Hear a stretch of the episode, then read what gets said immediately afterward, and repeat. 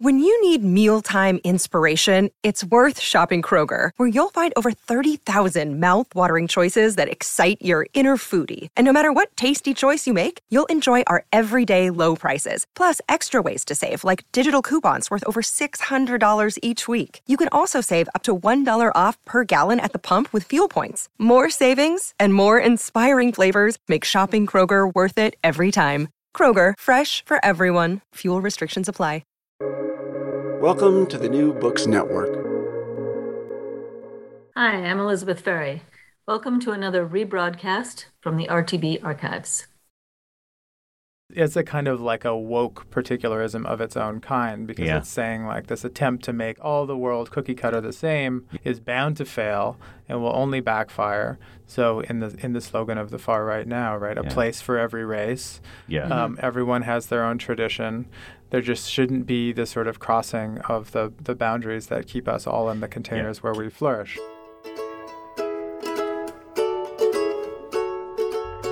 From Brandeis University, welcome to Recall This Book, making sense of contemporary problems by looking back at books that shaped the world we inherited, and perhaps never so insidiously and malevolently as the ones we're going to be looking at today. To my left, um, anthropologist and non benevolent anthropologist and Latin Americanist Elizabeth Ferry, non non malevolent, also benevolent. Mil- melioristic, Um, and I am would call me. um, John Plotz, not very insidious, um, non-eminent Victorianist. Um, so, uh, and we're your hosts today. So, um, strong words, malevolent and insidious. So, why? Um, because our topic today is the anti-immigrant xenophobia that now circulates on the political right.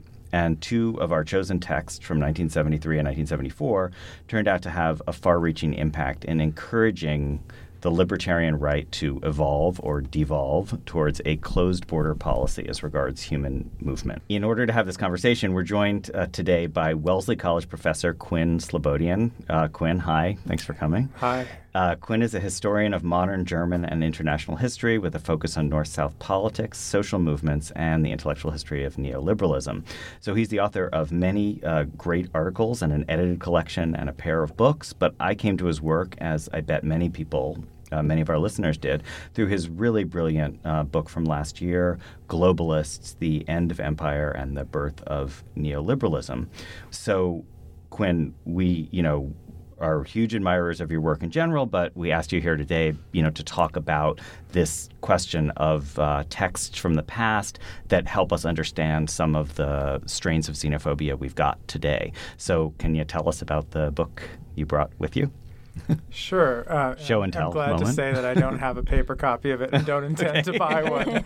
So this is uh, a version downloaded from the internet of a book called The Camp of the Saints by the French author uh, Jean Raspail. It is the the idea that came to me because novels don't come up actually that often in the readings that I do of kind of right wing libertarian political theory or neoliberal constitutionalist political theory. They don't sort of root their arguments in novels as much as actually I would like. They they do make reference to theology. They do make reference occasionally to to art and certainly classical philosophy. But novels don't come up that often. However, this one does come up, The Camp of the Saints.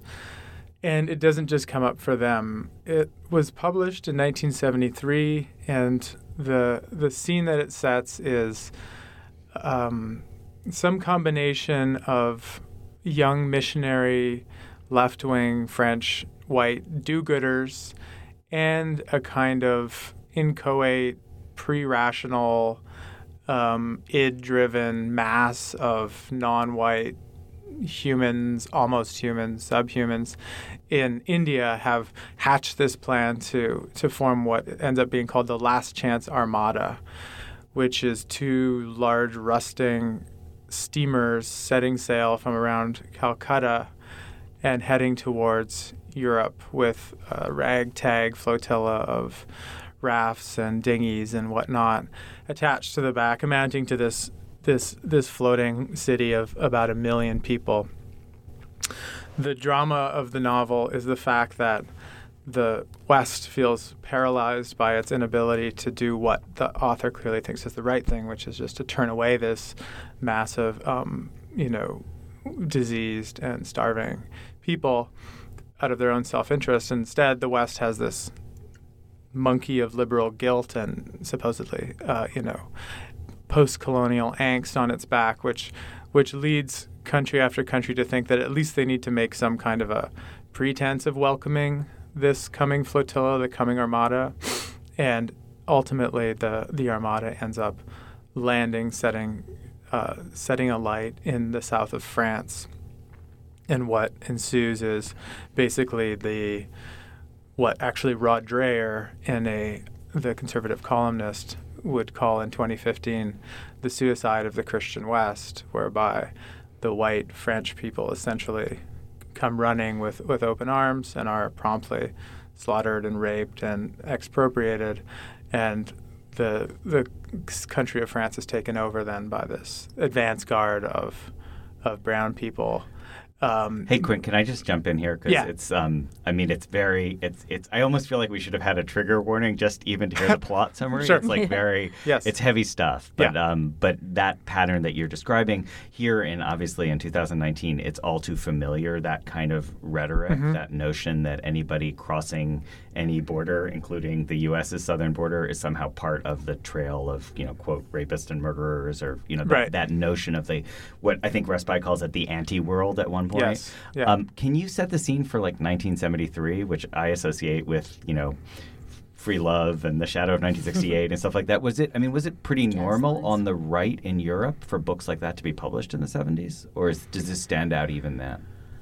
I think it does stand out. I mean, part of the reason why it's it's become so iconic or canonical for the for the far right is that it did sort of anticipate um, moral panics and kind of hysterias that would come later. I mean, it's notable that the wave of the Vietnamese boat people refugee crisis hadn't hit yet. Right. That wouldn't hit. Until That's like 78 se- or something. Yeah. Yeah. And yeah. that would, in fact, end up triggering some of the very things that Raspail describes, i.e., high profile leftist intellectuals like Sartre and Aron and Foucault coming out in favor of, of refugees. So, what you, I mean, what you had at that time was it wasn't really a time of panic about mass immigration because there actually wasn't a hmm. great deal of mass immigration unless you set aside the um, migrations from within the French Empire, from French North Africa and French West Africa. Right. Those weren't new; those had been happening mm. all through the 1960s. So it was peculiar to, to hit upon this idea of sort of the invasion of brown people into Europe. It was, in that sense, a kind of a leap of fantasy for him, which I don't think he was.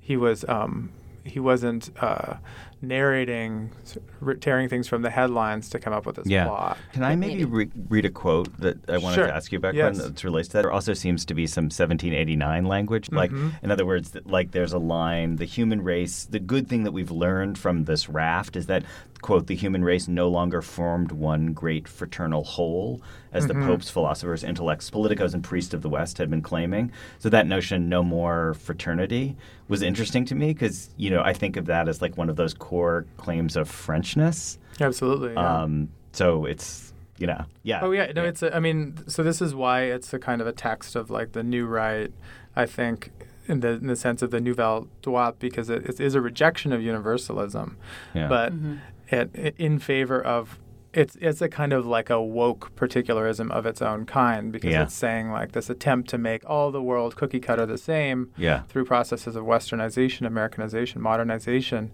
is bound to fail and will only backfire. So in the in the slogan of the far right now, right, a yeah. place for every race. Yeah. Um, mm-hmm. Everyone has their own tradition there just shouldn't be this sort of crossing of the, the boundaries that keep us all in the containers yeah. where we flourish. Can I just underline that phrase, a woke particularism? I mean, that's great because I do feel like that's so much of what we're struggling with right now is that mm-hmm. question of particularism and the all the different varieties of identity politics, which we wish to make minute distinctions about, but mm-hmm. we need to be able to recognize commonalities as well. Sometimes yeah. not so minute. But. Yeah, there are non-minute distinctions too, but I mean the phrase woke particularism I do think covers like a, a that notion of people people's in their place. So, Quinn, I wanted to follow up on. I want to make sure that my, the way I introduced you was correct, which mm-hmm. is that mm-hmm. I said that the thing about this text that's interesting is that it had this effect on sort of shaping far right, mm-hmm. like right libertarian mm-hmm. thinking. Mm-hmm. Help us understand, like the the alliance, the unholy bedfellowness there of mm-hmm. exclusionary politics around migration coupled with libertarian sure. economic policy. Well, right. So this, so it, it's a, been a popular book, not only certainly for right wing libertarians, just for right wing people of all kinds. I, um, a, uh, a, relatively mainstream example in the United States is, is Patrick Buchanan, mm. who um, cites it in I think all of his books from the 1990s, all of which have titles that recall the Camp of the Saints, things like mm. the immigrant invasion, the Third World arrival, dot dot dot, population decline, suicide mm. of the West, the death of the West and mm. and he mm. he cites Raspail and its and its subsequent reception, its praise by people at the National Review and the Wall Street Journal, as being um, this prescient prophecy of demographic decline. So it's so it it does get used in that way as an outright um, piece of propaganda for for nativist mm-hmm. exclusionary politics, which don't always, and in fact often don't run libertarian in right. the sense that they then lead into calls for an enhanced welfare state for the right kind of white people, um, pro-natalist policies, and um, you know encouraging higher birth rates and, and so on. So right. So in other words, there's a there's a consistent right wing protectionist nativism or something mm-hmm. in which borders are just borders, and this kind of hatred is totally justifiable and logical because it goes along with that sort of you know seg- segmentation of the world. Right. So, yeah. Exactly. And and because you see these these particular demographic communities as bearers of both specific cultural traditions and and and uh, memories and um, and sort of forms of self-narration that need to be preserved and will be diluted if a new population comes in then yeah. it all it's all quite logical yeah. but the, the libertarian thing is kind of the twist and that's the surprising that was the surprising part for me and the main the main person to mention there is Murray Rothbard who's extremely well-known libertarian he's considered the father of what's called anarcho-capitalism which is mm. a very uh, extreme form of libertarianism in the sense that they don't believe in just a small state or a very tightly constrained state, but no state at all. So the argument is you can replace all state functions. You won't have taxes. You will replace otherwise state functions through um, contracted private services, whether it's private security forces, third party arbitration, um, you know, there, there's a sounds like there will be a lot of law in this world, but it isn't law mediated by the state. It'll yeah. sort of the, the same way that that transnational private law is mediated between corporations. It doesn't necessarily always go through governments. Yeah. I so, read a lot of 1970s and 80s science fiction, and you can see that all the time because right. they're constantly thinking about, you know, who's going to run the asteroid belt. Right. The answer right. is like a bunch of dirty miners who get together and, you know, and execute people because right. that's what they do because they're justice. Yeah. Right, exactly. Yeah. And who will, you know, who will compensate for the loss of the cargo? Well, they'll turn it over to this insurance company or that yeah. insurance company. You don't need a state actually to have insurance yeah. companies. Yeah, yeah. So they also, insurance companies also take on an increased role. You know, one of the many ways that I think these right wing libertarian cryptocurrency.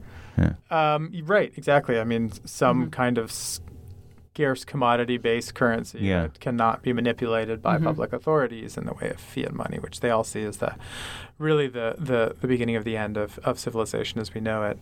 Oh my God, the Dune standard. books are all about insurance companies running the world because that's true. The monarchies are meaningless. It's the it's the uh, the space guild, and there is some insurance scheme. That's really mm-hmm. interesting. And those are the '70s too, aren't they? Yeah. Yeah. Yeah. Huh. Um, wow. Yeah, I'm sure the list goes on. I can yeah. only assume. Yeah. Um, but with Rothbard, so the the traditional libertarian position is is I think it's best put by someone at, uh, in the Q and A at some conference I was watching online recently. They say, you know, we're like astronauts. We see the world from a million miles away. Huh. We don't see borders. We don't see states. We just see like you know territory, and we don't see humans. But oh, if we right. got closer, we'd just see humans, and you can't also can't see, of course, borders from from the sky. Oh my God, it's the blue marble as libertarian fantasy. Oh, absolutely, yeah, right. absolutely. So huh. that so the normal yeah. position is is no borders. Yeah. Because how do you have borders if you don't have states, right? Yeah. Well, the right wing libertarians have solved that one. And their model is basically the covenant community or the gated community. In other words, you know, people come together and they they um, sign some sort of a binding document about decision making and shared responsibilities, and then that territory becomes you know, beholden only to their law and there's no higher authority. Mm-hmm. So they start sort of theorizing this uh, in the 1970s, but then really more into the 1980s and 90s. And the thing that really gets them talking about what is closed borders libertarianism is this increased concern about south north mi- immigration yeah. and the feeling that uh, and, and, it's an extension of the of the 1960s backlash against desegregation in the sense that they use the same term that that what immigration is is actually forced integration because you then have to confront these people who you had no choice in mm-hmm. having around you, but they're on your roads, they're in your public schools, they're in your parks. Um, so it, it's that's an incursion on your personal liberty, so, right? So there. your covenant did not include exactly. People, right? So if you that was not what right, right, exactly. So, so th- this may be getting a little bit too in the weeds, but mm-hmm. isn't there a Lockean history of this debate between like tacit consent versus explicit consent? Mm-hmm. Like in other words, like someone who ch- takes up citizenship in a country is like ex- explicitly consenting, but then there's this whole other social structure of just like the things that we tacitly yeah, yeah. yeah. I mean, it's all a kind of an expansion of the question of whether the social contract is meant literally or figuratively, right? I yeah. mean, because most of the time it is figurative. Yeah. But their argument is really that it is possible now to make it literal, and you should be able to have what Rothbard calls nations by consent. And that consent might not be abstract if you create a new nation, either through secession or settlement of a otherwise un, you know, unsettled territory. Yeah. Um, so it's in the 90s with this is happening across the right, is that the end of the Cold War means the common enemy of the communists is gone, and the new enemy really becomes the non-white immigrant. And a lot of the conservative magazines pivot quite hard in that direction from Chronicles on the one hand, this is the kind of organ of the paleo conservatives to which Rothbard is aligned, and the National Review itself in the 90s, of course, takes up immigration much more aggressively than before. So post 1989, mm-hmm. so in other words, the book comes out in 73. Yeah. And the other article we're going to talk about, I think, is from 74. Mm-hmm. But you're talking about like, so 16 years later. Oh, yeah. There's, okay. And it's republished and then yeah. made available, for example, on the website of American Renaissance, which is the central white nationalist right. organ. So it becomes yeah, it becomes, as someone on American Renaissance reviewed it, the 1984 of our times, mm, right? This, right. This thing that was written a while ago, but only now can we right. see how accurate its vision of the future. And was. so this is all so maybe that's a good time to yeah. pivot because so so so far we've been thinking about this. You know, we haven't talked about Mr. Raspail personally, mm-hmm. still no, alive. Okay, yeah. Feel free to visit him. but um, but you know that that makes this seem you know you can see the Euro side of this, but of course actually there's an American side of it as well. So I think Elizabeth, yeah. you were going to talk about. Yeah, well, so as you were saying, John, just around the same time. Um, the thing I wanted to bring in was an article uh, by The Economist um, and ecologist, I guess, um, Garrett Hardin, uh, which is called Living on a Lifeboat. Um, and, you know, I kind of see this as the sort of domesticated or sort of legitimate reasonable sounding version of the argument.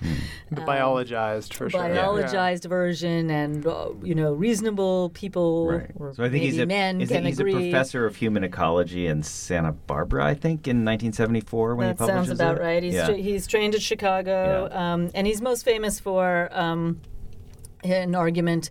Uh, in an article called Tragedy the Commons, uh, which is um, arguing that because the commons is not um, seen to be the property of any particular uh, person or group. There's no incentive to take care of it, and then there's a sort of gradual, generalized degradation of it, right? So this is kind of not a surprising, um, and this and this argument, the tragedy of the commons, is extremely widespread, and I think in many circles not particularly. Um, called into question, like sort of taken as a as a self-evident thing, even though plenty of people have pushed back against it. Maybe most famously, um, the economist uh, Elinor Ostrom, um, who talks about how all the ways in which, in fact, the commons is regulated through different kinds of corporate groups like states or unions, or um, there's a famous ethnography called Lobster Gangs of Maine about how the commons of lobster fishing is is in fact managed quite well. So I wanted to start maybe by just by reading this metaphor that sort of encapsulates the argument. Uh, so he says, metaphorically, each rich nation amounts to a lifeboat full of comparatively rich people. The poor of the world are in other, much more crowded lifeboats.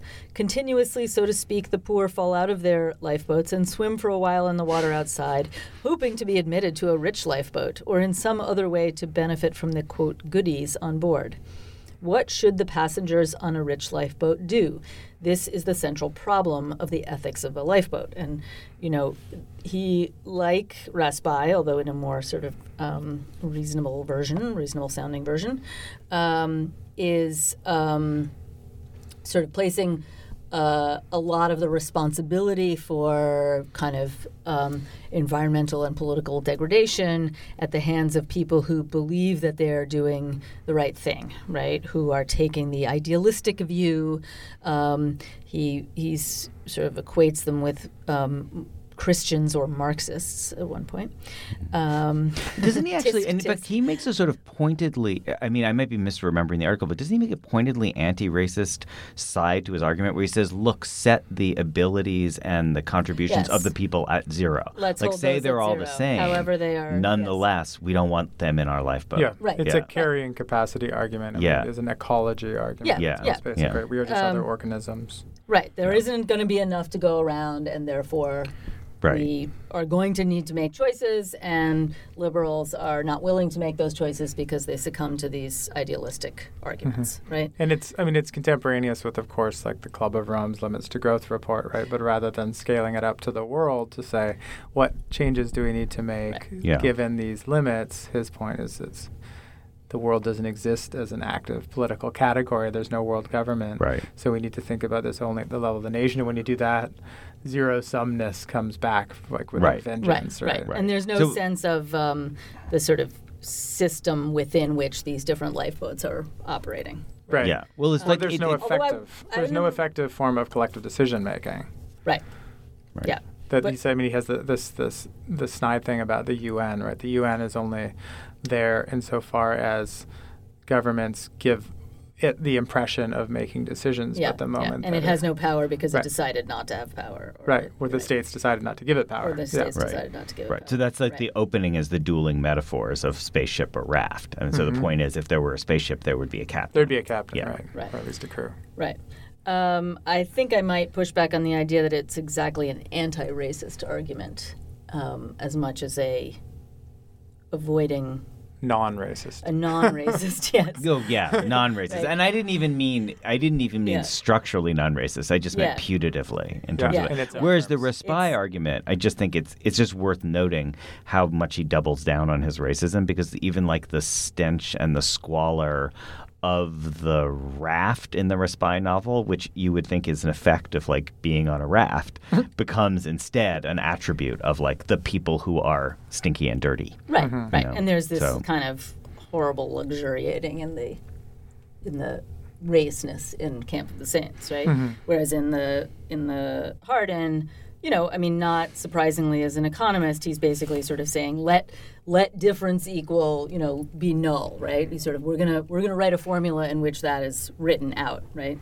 Um, Well, it, it sort of raises the interesting question of like whether race blindness actually matters within these arguments. Like, Right. if you can make the same argument without resorting to the racial rhetoric, Yeah. is the racial rhetoric? I mean, this might be a question about the Raspail, whether Yeah. the racial rhetoric as an instrument is just is an integral part, or it's just well, I think it matters dressing. because it makes it more palatable to frame it in these terms. I mean, For Hardin. For Hardin, yeah. I Yeah, mean, but think Raspail is not. Raspail actually clearly struck a note as well by going Right. to the other direction. But so. I, I think that I mean, but it's easy to see, or it's easy for many people, certainly not for everyone, but it's easy for many people to see that Raspail is outside of it's outside of the pale for many, right? Whereas Hardin, in many circles, Hmm. is seems perfectly reasonable. right? But what? But but so Quinn, are you saying that these are just these are sort of res- rhetorical and stylistic differences? And this, in a way, we could turn this question to like what the Republican Party is acting like nowadays, right? Because mm-hmm. there are lots of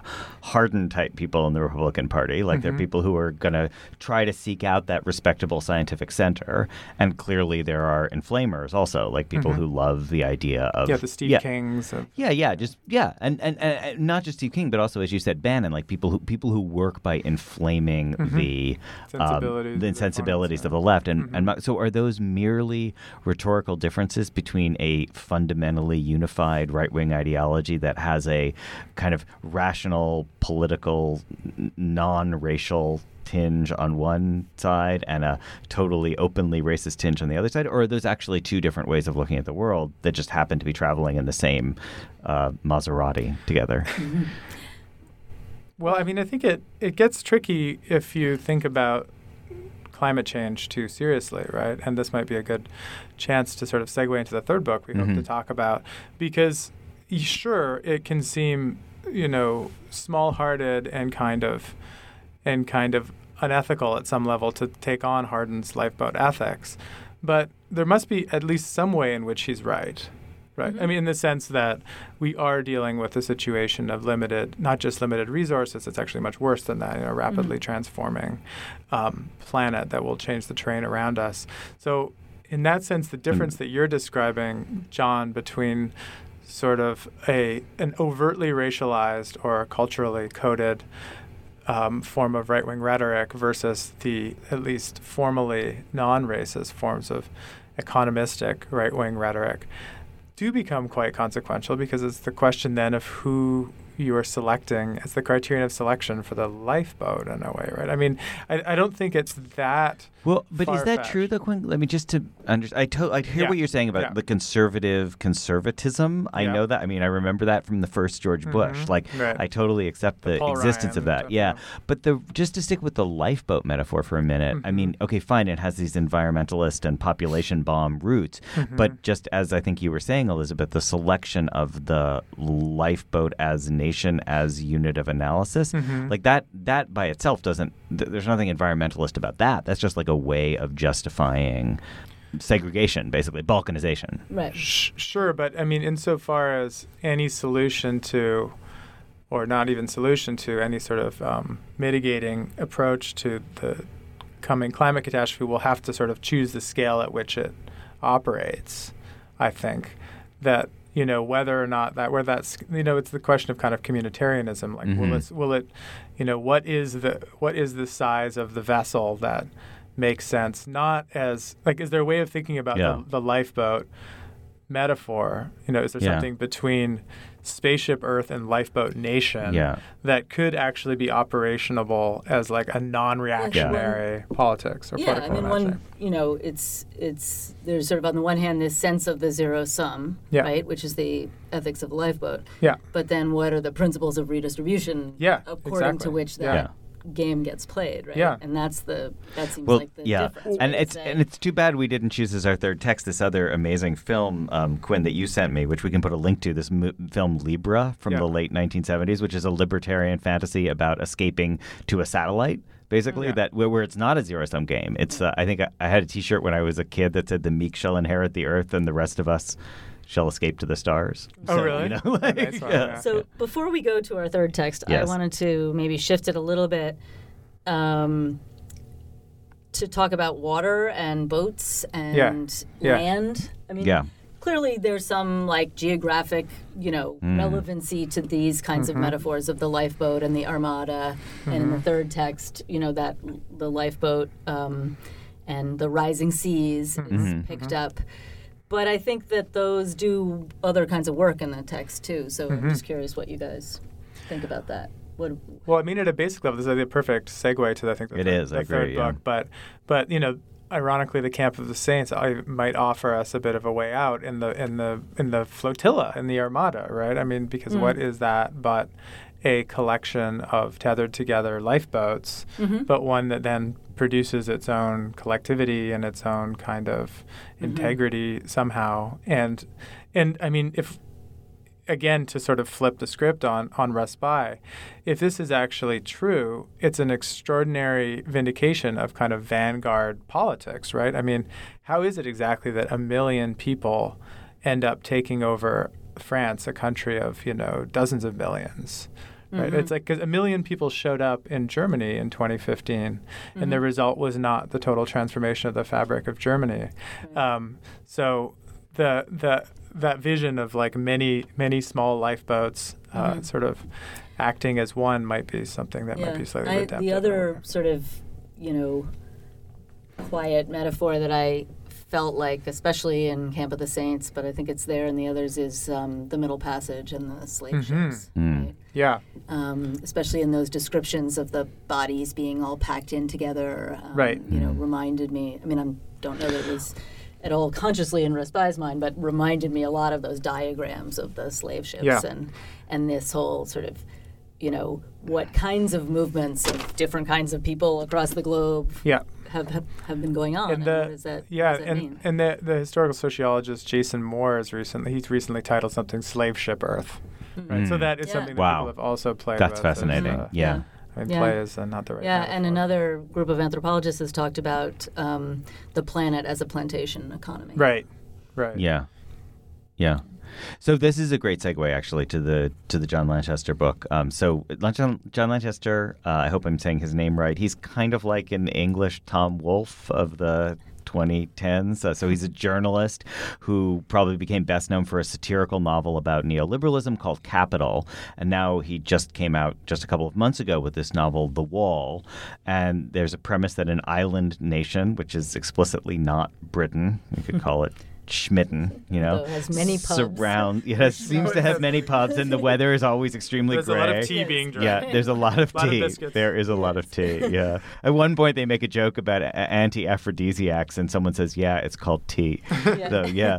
Um, so it's an island that is uh, surrounded its entire border with a wall, and I think this is exactly to the point that um, that we've been talking about. The wall is in response to two different things. It's in response to environmental disaster, so climate change, rising and also heat el- elsewhere, and then also the immigration that is a consequence of that. So it's like a, a flood of people imagined almost as like part of that natural flood. right. And then in the face of that, um, it's a very kind of stripped down dystopian account in which everybody, every title has a capital letter associated with it. So people have to go and guard against the others with a capital O. And to do that, they become defenders with a capital D And the, the climate change is the change. Um, and with then a there's the change, C, and then right. the wall. It is, in fact, uh, so 10,000 kilometers of capital W wall, a defender for every 200 meters, 50,000 defenders on duty at any time, another 50,000 on the other shift, so 100,000 on duty, day in, day out. The only things that can happen are bad things, so you want nothing to happen. So it's like your job is to guard stasis. In order to guard stasis, like the, the entire youth of the country is standing at the edges. And then the thing they're not doing while they're standing there is also with a capital letter B. They're not breeding. Because basically, not only do you want to keep other people from coming in, but nobody in the country feels like having children anymore either. Hmm. So, And yet there's a demographic problem, yeah. right?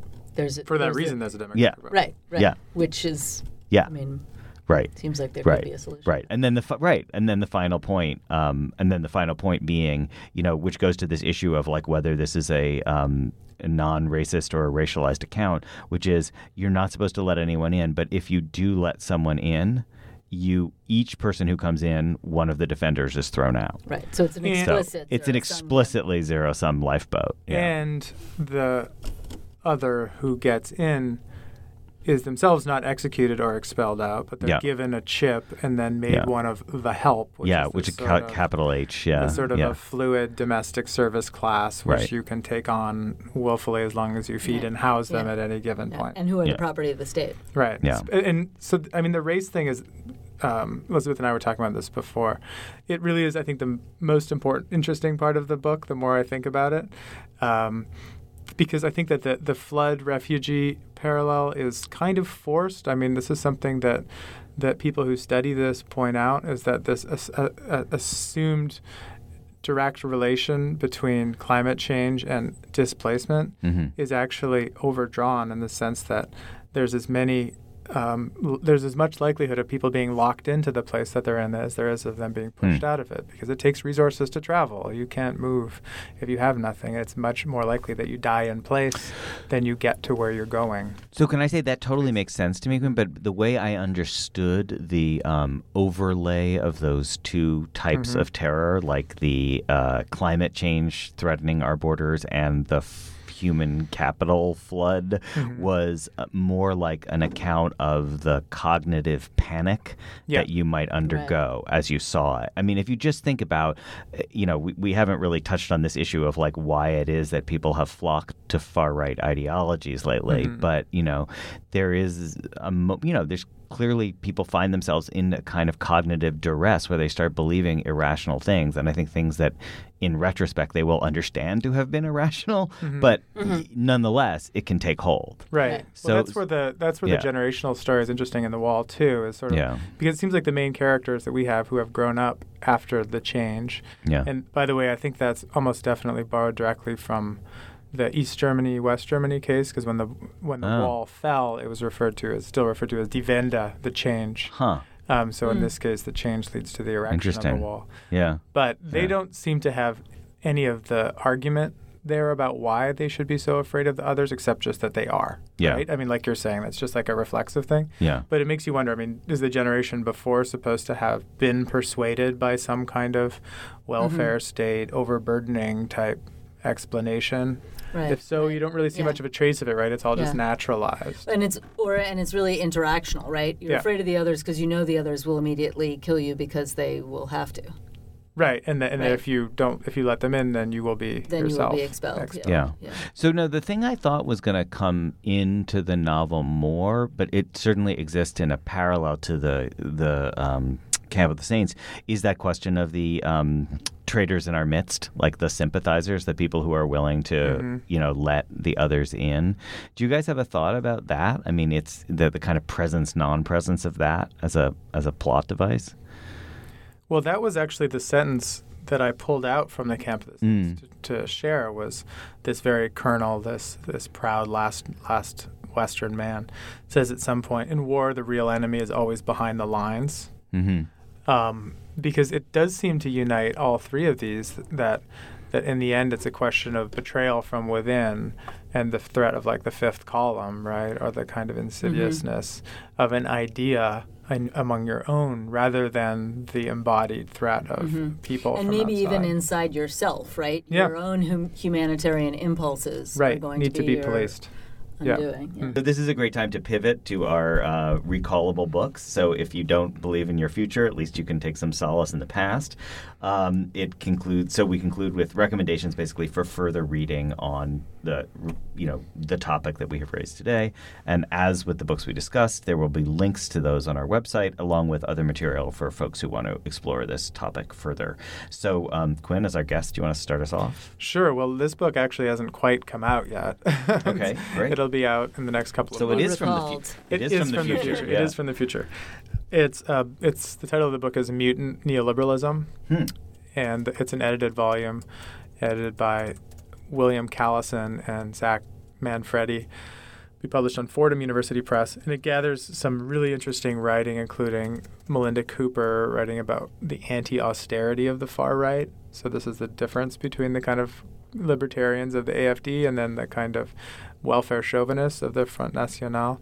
Etienne Balibar, who's been an extraordinary writer on on um, the idea of Europe for many years. Hmm. Wendy Brown has a chapter in there.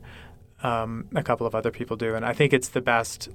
It, it will be the best collection so far to kind of account for 2016 as something other than just the jungle growing back as kind of the Hmm. beltway uh, punditocracy would like us to understand it. That sounds great. Hmm. Um, Elizabeth? Yeah, so mine actually picks up on our the last bit of our discussion, uh, and it's by Douglas Holmes. It's an ethnography of uh, central bankers and monetarism and central bankers. It's called Economy of Words. Um, that's sort of about how, really about the move, a particular kind of move away from gold, um, and the central banks kind of, you know, main the thing that was thought to be the main job of central banks, which was to take care of gold, um, as a kind of safeguard of the nation, among other kinds of things that you described so well, um, uh, in favor of a kind of um, sort of performative economics-based semiotic function of of controlling the money supply through things like quantitative easing and other kinds of um, techniques, and how that um, uh, well, the the book is about is essentially focused on that, but I think that tension between the sort of economy of words and the economy of something that supposedly comes from outside of the world of words is really central Yeah. to what we've been talking about. It's what Paul Volcker called the mystique of central banking. It Mm. needed to speak in such a way that it was gnomic enough that people could read Right, other right. things in than what you intended. And I, I um, had a so I, I'm doing a project on gold, and I had interlocutors say, you know, we've moved from a gold standard to a PhD standard, and who's who's to say which one is better?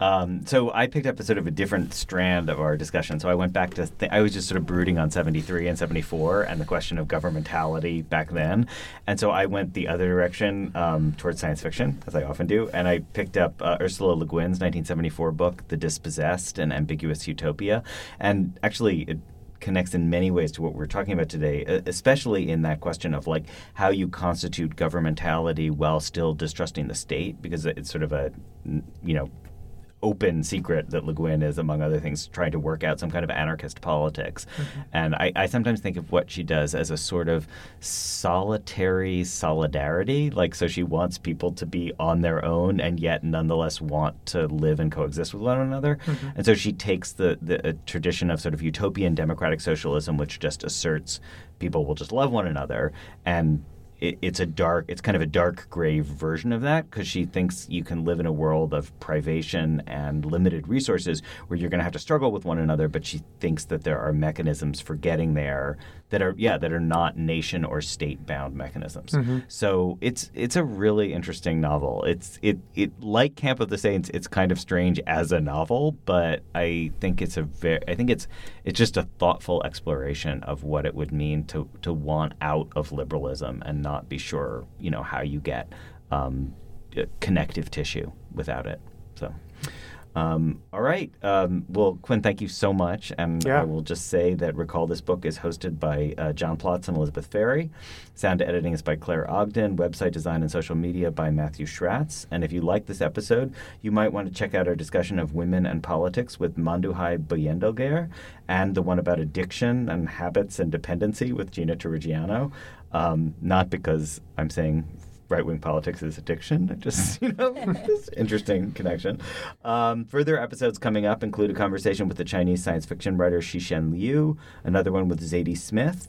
Um, I want to say future Nobel laureate Zadie Smith. Um, and also with the poet David Ferry and biologist E.O. Wilson. Uh, finally, if you enjoyed today's show, please be sure to tweet about us, mention the show on Facebook, or write a review and rate us on iTunes, Stitcher, or wherever you get your podcasts. So uh, thank you very much for listening.